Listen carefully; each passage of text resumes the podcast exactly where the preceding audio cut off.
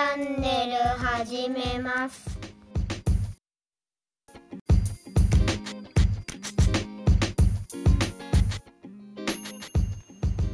Hello hello。チャイルドコーチングマイスター。パーソナルコーチの K です。音声メディア始めます。貴金属加工業。ジュエル・フォー・ユアーズの嫁に嫁いで。三男児の母となり。パーソナルコーチ。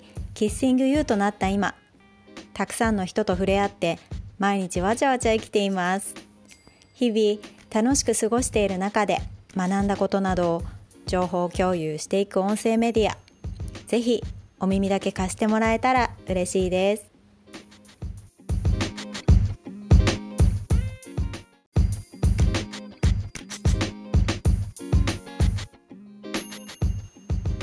第14回目は私が初めてコーチングセッションというものを受けて衝撃を受けた人。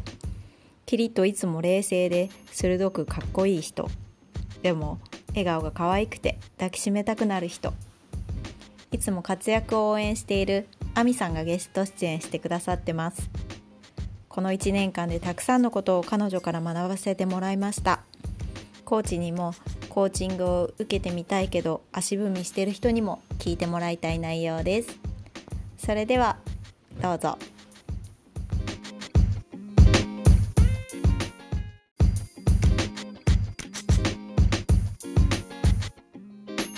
今日のゲストは大高亜美さんに来ていただいてます。よろしくお願いします。お願いします、はい、お願いします。大高です。自己紹介す。る自己紹介。はい。あじゃあさせていただいていいですか？はいはいどうぞ。はい。えっとライフコーチをしているのとあとは最近あのコーチングとかまあうん。それだけじゃなくて個人ビジネスで生計を立てたい方向けにうんネット集客主に。おおそうなんだ。方法をうん。発信しております、うん大高亜美と申します、はい、よろしくお願いします。亜美さんすごいよね。もうほぼあれだもんね。前の前のお仕事もきっぱりとやめて。はいそうです。事務員をきっぱりと辞めて、うん。もう何の当てもないまま。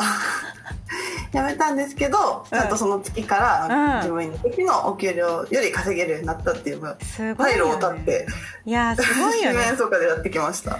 本当すごいよねそれね。いやいやいやいや。そうするしかねなかったといえばそうするしかなかったんですけど、ん。でもそうしてよかったなっていう結果に、今のところなってるなと思います、すごいです。私ねちょっと振り返ってみたんだけどね。はい。アミさん一番最初にお会いしたのは去年の11月か12月のあの創業スクールのはい。なんか忘年会みたいなやつ、そうですねやりましたね、うんうん。ああれが最初だよね。あれが最初だと思います。その前にあ。クラスいらしてたんでしたっけ？いや私ね創業スクールは出てないんですよ。なんか一回ゲストとかで来てませんでした、最後に行ったね。飲み会の時だけ、ね。お見かけは そうお見かけはしてたんですけどお話ししたのは、うん。あの飲み会みたいなそう席でですよね。そうその時にコーチングセッションっていうのやってほしいなって思って私一番最初にやってもらったのが亜美さんなの。ほだからズームの使い方をこうなんかガサゴソやってたのももう亜美さんが最初だったの。うはいはい。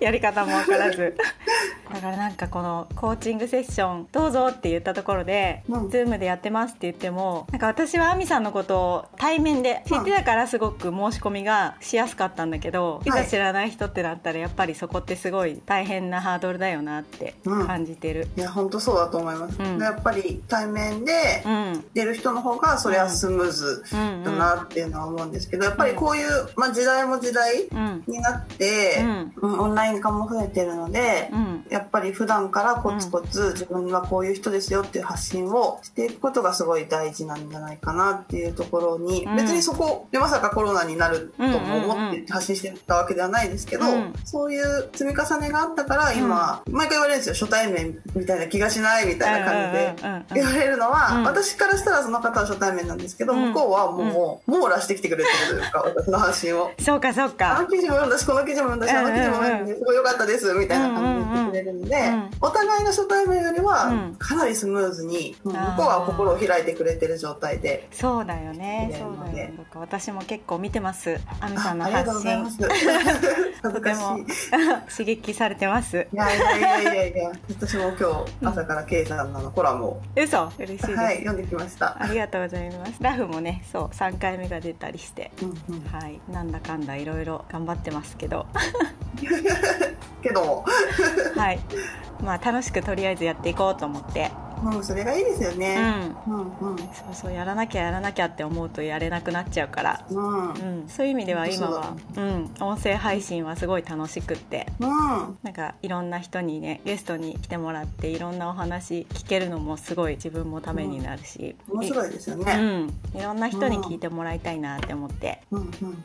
うん、なんかコーチングを知ってほしいっていう気持ちよりかはなんかいろんな生き方とか選択ができるよっていうことをなんか伝えたいなって思って、うん。うん。うん、誰にでも聞いてもらいたいなって思ってます。うんううん。んね、何が入り口になるかわかんないですもんね。そうそう。そうう。ん。でコーチもいろんな方がいて、手法もねいろいろあったりとか、うん。でその同じ手法を使ってたとしても使ってた、使う手法というよりは同じような流派でやってるとしても、うん。やっぱりそこまでの人生経験がうんうん。違うと全然やっぱ引き出し方が変わるから、うん。やっぱり人と喋るってすごい面白いなって私もよく思います。ううん。ん、本当だ。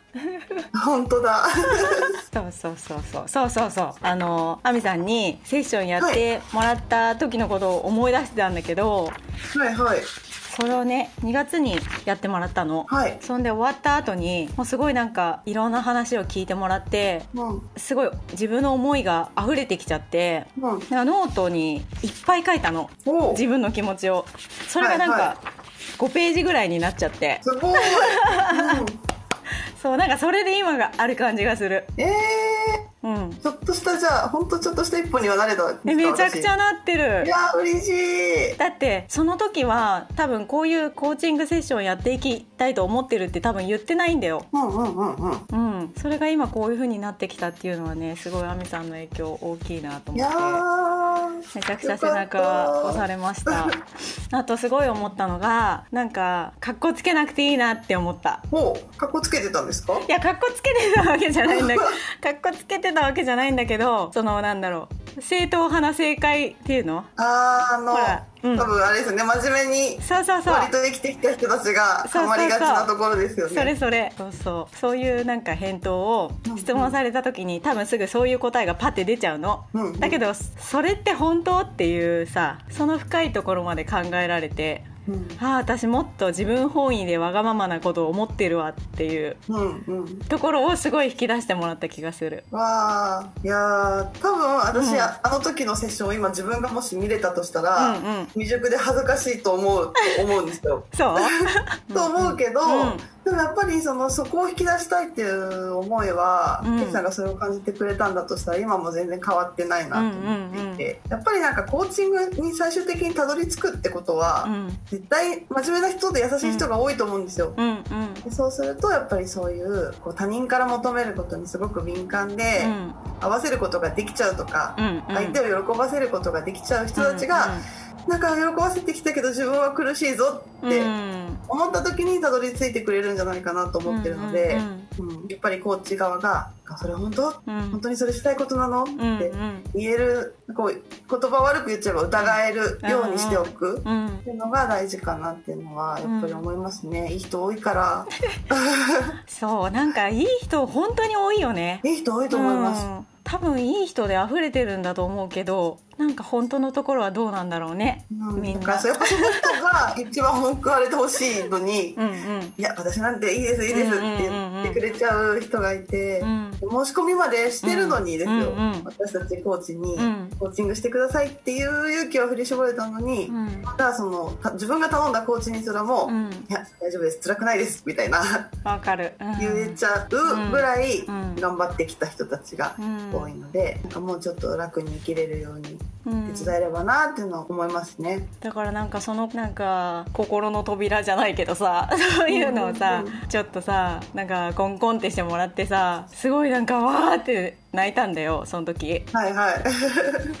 そう。でその後にすごいノートにもういろんなことをいろんな気持ちとかすごいわがままな気持ちとか、うん本当はこう思ってるとかそういうことを書き出してその日にも終わらずに翌日もまたさらに書いたっていう。えー、すごい。なんかそれですごいなんか整整理された部分が大きい気がしています。うん。うん、じゃあ K さんのセッションもそういうところを大事にされてるんですか？どういうところを大事にしてるのかな？そうだね。でも本当のところは聞きたいねやっぱり、うんううん。ん、話したいところは本当にそこにあるのっていうね。うん。うん。うん、うん、きっといいっぱいベールに包まれてるんだろうなっていう気はする。ねそれが結構あ、あのカチカチになってたりとうんかうんうん、しますからね、うん。やっぱ脱ぐのも勇気がいるんだろうなっていうのは。そうだよね。思うんですけど、うん。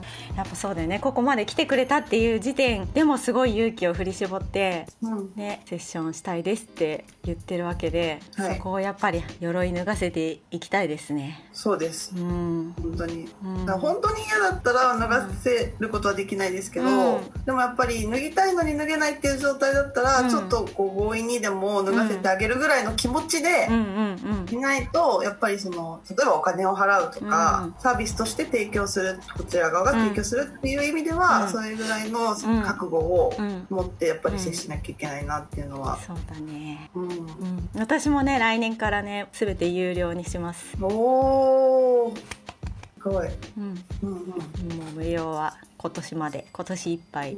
コロナウイルス支援でやってきました。おなるほど、うん。うん。うん。うんねえー、K さんいっぱい人気になりそうですね。どうでしょうか？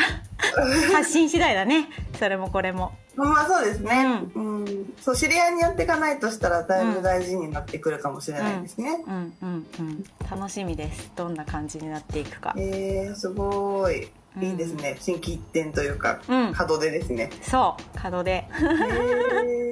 ねどれぐらいされてるんですか、今セッションは？うん。そんなにじゃない。そんなにじゃない、ん。なんか結構ガンガンやってるイメージでした。あ本当ですか、はい。うんなんか相互セッションはやるけどね。ああ、そっか、うん。クライアントさんはなかなかその第一歩を踏み出すのが大変なのかな。一番最初の。うんハードルですね。ハードルです。だからその、やっぱり男性はね意外とコーチング知ってくれてる人も多かったりそのツイッターとかだと。うんうんうんそういう人は来てくれるんですけど子育てママってなると、うんうん。うん、なかなか響きにくくてそこに当てていくにはどう発信していこうかなっていう感じ、うんうんうんうん。じゃあコーチングという単語を使わずしてどうコーチングね。を伝えていくかですよね。うん。うん多分コーチングっていう言葉って、うん。本当男性が会社とかでも結構うんうん今取り入れられてるから、うん。男性本当知ってる方多いなと思うんですけど。そうだよね。女性の方だと結構うんカウンセリングを探しててコーチングを知ったとうか、ん。そういう方が多いのでやっぱりうん。まだカウンセリングとかに比べたら知らない人がすごい多いなっていう印象があります。そうだよねぱり悩みとかそういう感じになるよね。なると思うんですけどね、うん。うん。でも今度カウンセリングだとそういう真面目な人とかだとでも別に な病んではいないからなみたいな。病気なんだよなみたいな。そうなっちゃうよね。まあ何でもいいと思うんですけどね。別にコーチングじゃなくても、うんうん。何のサービスでもそうなっちゃうねその人がこう元気に毎日幸せに過ごせるんだったらうんうんうん題名が何かどうかは別にうん。何でもいいと思うんですけど、うん。やっぱり頑張り屋さんは頼るのが苦手なので、申し込みっていうところにきっとハードルがうん。あるだろうなと思いながら。なんか私のコーチングセッションのルームの名前って「うん。あのケイの部屋」って言ってるの。うんうんうんうん。すごい『徹子の部屋』に乗っかってて。はいはいはいはい。ルールル感がありますね。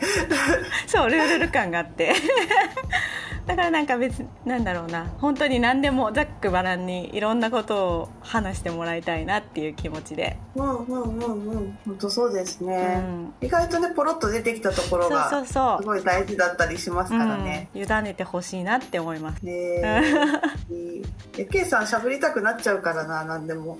え何が？私に？うん K さんに会うと、うん。私が、うん。K さんに何でもお話ししたくなっちゃあって本当？長くなっちゃうと申し訳ないなと思いながら。やみさんと話してるとね本当にねあったかくなります私もいろんな思いがなんかすごい共感してもらえてる感じがしてうん先輩ママでもありますし、ええええええそうですねもうすぐだねもうすぐですね。あっという間に。子はい。女子を。女子第二子の。第二子女のはい。えー楽しみですね楽しみですね。またね、環境が変わって、新しい悩みも出てくるんだろうなとはうん思うんですけど。うん。うんでもね、仕事をそうやって自分でさ好きをあの仕事にできたわけだからやりやすい環境だよね。そうですね。うん。会社員じゃなくてよかったなとは思いますね。うん。これでまた通うこうタイムリミットが子供と離れるまでのタイムリミットを感じながらうん。過ごすのうん。はちょっと、うん、一人目辛かったので、うんうん。そこもコントロールできるっていうのはいいですね。うん。うん。結局さやっぱり母親はどうしてもこうねあの子供時間で動くことになることが多いと思うんだけどうんうん。でもやっぱりねそれも選択であったりもするしそうはいいう生き方を選べてすごいなってうん。思思いますね。うん。なんか私の母の話とかも聞いててもやっぱり選べなかった時代が長かったんだなと思うと、う。うんあ本当に今の時代に子供を産むことになってよかったって、うんうんうんうんうん。そうだよね。時代のバランスやっぱりあるもんね。ありますね、うん。なんか許される許されないもあっただろうし、ううん。ん。もうそもそもこういう設備も整ってないとか、ね。うん。でもやっぱ目目が厳しかっただろうなと思う、うんじゃあこれがあったからってあの価値観の中だったら、うんやっぱり女性は男性を立ててとかうんうん。なっちゃうとこう、うん。なかなか自分がしたいことのためにやらせてくださいっていうのも、うん。一ハードル高かったのかなと思うと。そうだよね。でそう思うとやっぱり今の環境にさ感謝もできるよね。できますね、うん、インターネット世代でよかったなと 思います。うん。なんかいろんなね考え方あると思うけどやっぱりうん。できることって意外といっぱいあるよね。そうですね本当に、ううんうん。すごい感じますそれは。ね、ただまあ情報がね多い分選ぶのもうん。大変になってくると思うので、うん。そこは難しい部分ではうんうん。あると思うんですけど。そうだねそうそう。キリがないしね子育てのこととかもね。子育てのことなんてうん本当一番キリがないかもしれないですね。ね考え出したらもう、うん、いろんなね幼稚園とかだっていろんなあの教育方針もあるしね。本当そうですね、うん。うん。またそこがはっきり分かれてくれればいいんですけど、うんうん。同じようなところがいっぱいあったりするとまたそれはそれで選べないみたいな、うんうん、そうだよね、難しいなと思って。うん、えー、アミさんは、うん、はいどうぞ。あなんですか。あじゃあコーチを探してる方も同じだろうなと思って、ああそうだね。多いから選べないなっては思ってるだろうなと思って。確かに。これだけいるとね差別化を図るにはやっぱり発信ですか、発信ですかね、うん。と思ってるんですけど、うん。まあ、差別化っていうか多分どっちかっていうと同じ経験をしている人を探してくれると思うので、うん。うんなんかこう人と違うよっていう意味の差別化じゃなくって、うん、ね。私はこういう経験をしてきましたよっていううんうんことが結果的に差別化になるのかなっていう。そうだねそうだね、うん。そうだから、うん、男性の方とか来てもあの若い子とか来てもさそういう子はまだ子育てとかしてないわけで、うんうんううん。ん、どういうところで接点接点っていうかこう来てくれたのかなって聞いてみるとやっぱりあのワーホリのことだったりその旅してきた話とかだったり、うんうんうんうん。そういうところでなんか通ずるものをなんか、うん、感じてきてくれる人とか。うんうんうんううんんなんかいろんな経験してきてよかったと思って。ケイさんワーホリね行ってたんですもんね。オーストラリアでしたっけ、オーストラリア、えー、いいなー。うん、すごいすごいマミさんどっか？海外は、うん。そう全然行ってなくって、本当に記憶がない記憶がない。ぐらい小さい時しかああそっかそっかそっか。ないんで、うん。まあかといってでもめちゃくちゃ日本が好きだから。それでいいよね。それがいいよね。なんであのあんまりこうどっかの文化が好きで行きたいとかはないですけど、でもなんかこう物価が安くて、うんお土産とかいっぱい買いに行けるような、うんうん。とこ ベトナムとか。私ベトナムね新婚旅行で行った。えー、いいなー、うん。そういうとこ行きたいです、すごい楽しかった。なんかアジアの喧騒が。んそう。ああいうなんかちょっとごちゃごちゃしたところうんうんうん。にうん。は行きたいなって思いますね、うんうんうん。すごいいいよベトナム。うんうん。旦那さんはさ物作る人だから、はいはい。遺跡とかが好きなの。そういうやっぱりなんか人が作ったものを見てみたいみたいな。うんうんうんうん。でカンボジアアに行きたくて。でベトナムとカンボジアに行ってきたんだけど。へえ面白かった、いいですね。うん、なんかいろんなものに触れるっていうのは私たち結構好きなんですよね。うんうんうんうん。え絶対でもお子さんにもいいですよね。うん。いろんな経験させて育てたいです。ああ素敵。うん。K さんの子供になりたかったなってさんと喋ると思う。そう。そうかな。でもうん。亜美さん勉強めちゃくちゃしてきたでしょ？勉強はそうですね。そこそこ。うん。私今子供にあんまり勉強勉強はよ言ってないんですよ。あでも私も勉強しろは言われてないんですよ。あ言われてなくて自分でやってきたの？言われてなくてあでもなんかその家が厳しかったんで、うん。中学校からは塾が居場所みたいな感じで。なんか授業ない日も自習室に言って行って友達と喋ってみたいな、うん。でも行ったからにはやんなきゃいけないから、うん。何かは、うんうん。勉強は一応やるみたいねえそう感か塾も行ってなかったんですよ、なへうえ、ん、だからあんまり。すごい。地頭のいい人なんですね。多分ねあの勉強はできたんだけど今本当に何にも覚えてなくてもうテスト勉強だけやっていたっていうとりあえず、えー。あの点数だけ取ってたっていうやつ だからもう本当今、まあ、テレビあんま見ないけどそのクイズ番組とか見てると全然わかんないもん。ああ忘れてますよね。忘れてる。息子の方がわかる。もう中1の方がわかる。いやいやいや本当、うん。もう私もわりかしでもどっちかって言ったらそんな感じで、うん。勉強いっぱいしたけど、うん。別にそんなに今につながってるかうんって感じ。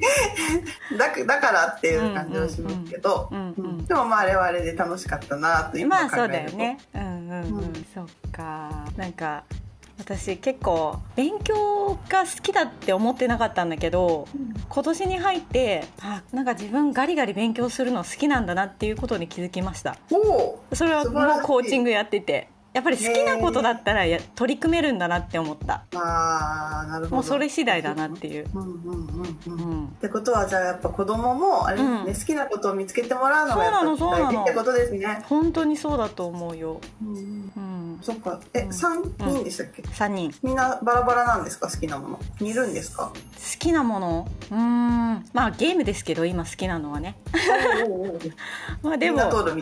そうそうそうそう。でも結構キャラはバラバラですね。ああ好みは変わるんですね。うーん。そうそうだ面から。ねこれからすごい好きなことを見つけていく中でねなんかちゃんと背中を押せるようにうん。うんその余白を作りたいってすごい思いますね自分自分自身もそうですうんね。自分ゆとりないとさどうしてもね優しくなれないというか言葉尻とかもさ強くなっちゃうっていうかそうなんですよね。うもう本当疲れてるとすぐお風呂から出そうとしちゃう。お風呂好きで出ないんですよ。長いんだ。長風呂なんだ、まだ入るとか言われて。疲れてなかったら、うん。もう私は脱衣所に飲み物と、あの持って、うん。座って、うん。ドア開けたままずっと遊んでるのを見てるんですけど、そうなんだ。でももう疲れてると「はい上がるよ」みたいなもうんうだって出しちゃって、うんまだまだって泣かれちゃうみたいなそうだよね。でもやっぱり時間も気持ちもねゆとりがないとね。本当そうだと思います。うん。なんかそれでやっぱりお母さんのそのさじ加減でさ本当に変わってくるじゃない家族の変わりますなんか変わります。雰囲気って。そうそう。大事だよね。だから私は機嫌よくいなきゃいけないなとも思うけど、うん。もうめちゃめちゃ本音言っちゃうと旦那さんに機嫌よくいさせてくれよって思う気持ちもあるしいやそうだよ。ね。取ってくれよみたいな。うんうん。そうそう、うん、お互いにね。うん、うん。で2人でデートとか行かれたりするんですか、え行く行く全然行くよ。えー、いいなぁ行かないの？私子供生まれてから一回もないです。本当？預かるから行っといでよ、え本当ですか？2歳のやんちゃ坊主預けていいですか？大丈夫うち3人いるからもう3人も4人も変わんないよ。転がしといてもらえれば。お風呂入れとく。お願いします。とずっと出ないんで。いや本当行ってなくて。でも私もそれこそ自分がコーチングしてて恥ずかしい話ではあるんですけど、うんうんこの間すごいあの夫に結構厳しめになんかイライラしていろいろ言っちゃったんですよ、なんか休日出勤がすごい多くって、うでそれが会社からしたら、うんその社員をコロナから守るために、うん。なんか一般社員の出勤を減らして、うん。その代わり管理職を出社させますみたいな。土曜日うん。半日だけ夫の会社って出るんですけど、うん。でも管理職って残業手当がつかないから結局手のいい残業代削減なんですよ。うんそうね。土曜出勤って残業扱いなんで、うん。だから夫とかを出せば、うん。会社はプラスでお金払わなくていいけど会社は開けとけるみたいな。だからずっと収録の勤務が続いてて、まあ半日だから週5.5、うんうん。が続いてて、うん。私は土日がもうすごい楽しみなのに、うん。毎回土曜日午前中いないみたいなのが、うん。イライラしてなんかすごい、あなたは優秀で頑張ってるのに、うん。そんなのを利用する会社にうん。負けてていいのかみたいなことを すごい言っちゃったんですよ。残業もなんか多いしみたいな。早く帰ってきてほしいのに帰ってきてくれないしみたいな。うんうんそしたらなんかえそれを言うんだったら亜美が、ま、満足するのは、うん。フリーランスの働き方じゃないと満足できないんじゃないの、うん。自分がそういう働き方したからって俺に押し付けてないみたいなことをすごい穏やかに返されて、うん。その穏やかさもイラっときて 何？みたいな。なったんですけど、ん。あのよくよく考えたら私すごいあの旦那さんとデートしたいんだなって思って、うんうんなんかそこにイライラしてたなって思って、でもそのそれがうまく自分で気づけなくて、うん。なんか会社のせいだってことになって頭の中で、それで会社を攻撃したんだなと思って、これを私はクライアントさんだったら、うん。本当にあなたが怒ってるのはそこですかって聞けるのに、自分はすごい攻撃しちゃって、いけねいけねと思ったんですけど。か可愛いな土日はね楽しみにしてたんだもんね。毎日楽しみにしてるんですよ私は。でも子供はいるじゃないですか、うん。その時間もすごい大事なんですけど、うん。なんかたまにはちょっと有給1日ぐらい取ってくんないかなみたいな、うんうんうんうん。2人でなんかちっちゃいバッグで出かけたいなみたいな、うんうんうん。荷物いっぱいじゃなくてね。荷物いっぱいじゃなくて。いや可愛いい。やいや、うんと思ったところだったので、うんデートできるのいいなと思って。なんかさそういうのってさ結構今は子供が小さいからしょうがないよみたいなもうちょっとしたらすぐ行けるよみたいな意見もあると思うけどでもやっぱり今行きたいよね。今行きたいんですよ。今だから意味あるよね。そう、うん。そうなんですよ、うん。そうそう。でもなんかかといって実家を頼るのもそこまでじゃない、うんうんうんみたいな、うん。で土日は結局子供と一日過ごせる時間でもあるから、うん。そこを別に削りたいわけでもないから、プラスアルファでなんかそういう時間が持てればいいなと思うんですけど、うんうんうん。なかなかができなくて噴火しました そっか可愛いな。うちないんですよ土曜日休みが。はいはいうはい、ちはい。週週6勤務なので。うん、もうそれは何も思わない。いやー慣れますか？慣れるしというかいつも一緒だからね。一緒にいるあまあから、そうです。ねそっか。そうそう。オンとオフのなんかメリハリが結構あんまりないというかそんなにね。そういう部分はある。それででも仲良しなのすごいですよね。そうだね。ちょっとこの話また次回にしていいかな。あもちろんもちろん。すみませんいっぱいじゃあ一回切ります。はーい。ありがとうございます。はい。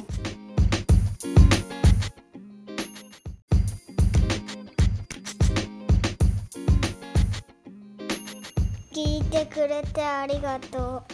チャンネル登録高評価よろしくね。KY チャンネル終わり